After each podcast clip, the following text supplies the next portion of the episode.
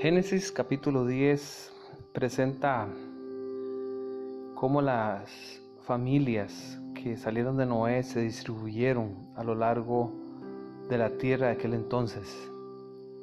Sean diferentes nombres, lugares, mostrando que la Biblia explica el origen de la humanidad después del diluvio. Entre esos nombres aparece muy singular y es el nombre de Nimrod. Dice en el versículo 8, y Cus, un descendiente de Cam, engendró a Nimrod, quien llegó a ser el primer poderoso en la tierra. Ese fue vigoroso cazador delante de Jehová, por lo cual se dice, así como Nimrod, vigoroso cazador delante de Jehová. Y más adelante, el versículo 10 al 12 declara, y fue el comienzo de su reino Babel, Erec, Akkad y Calne, en la tierra de Sinar.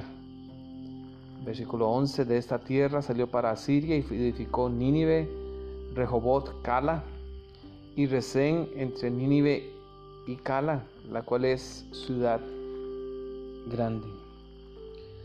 Es sorprendente cómo la historia apoya lo que eh, la narrativa bíblica menciona.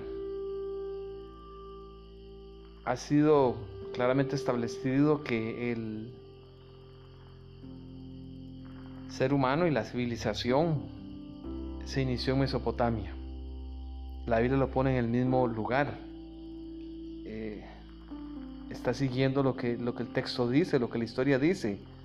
Si hubiera dicho que está el origen en otro lugar, en el norte de Europa o cualquier otro lugar, se le criticaría, pero aquí no hay nada que decir, es correcto. Nimrod estableció un reino que existió antes de los sumerios, la primera civilización conocida y que apareció en la historia a manera de un pueblo organizado. Ellos aparecieron en el 3000 antes de Cristo. Y es interesante, inspirador saber que eh, se dan las conexiones entre las escrituras y la antigua historia de esta manera. La Biblia añade que Nimrod era un gran cazador delante del Señor. Eh, lo que es decir que Nimrod era un gran cazador. Eh, se entiende que este día ante el Señor debe ser entendida esencialmente que Nimrod desafió a Dios y reinó como un tirano. Se entiende que el nombre Nimrod muy probablemente viene del verbo en hebreo Nimrod, que significa rebelémonos, o tal vez from de la expresión Namrad, que significa el rebelde. No era el plan de Dios, sin embargo, que los diferentes clanes y tribus fueran unidas en un solo poder en este caso y prácticamente que mundial en esos primeros días de la historia, y fuera controlado por un solo hombre. El Señor sabía que este tipo de, gobierno, en donde existe un opresor, un tirano, y que oprime a todo el pueblo, va en contra de las libertades y sobre todo en contra de la libertad religiosa al querer imponerse una sola creencia. Y esto es una gran lección, una de las grandes tentaciones para todo ser humano es la de tener poder.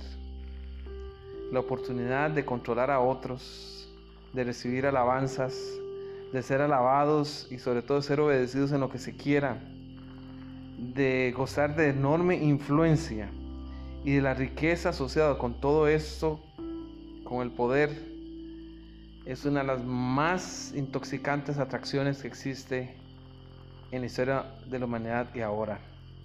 Abraham Lincoln declaró, casi cualquier hombre puede enfrentar la adversidad, pero si usted quiere probar el carácter de un hombre, dele poder. Somos sentados a caer en esta invitación al poder, pero para no caer ante ello, debemos someternos al poder de Dios.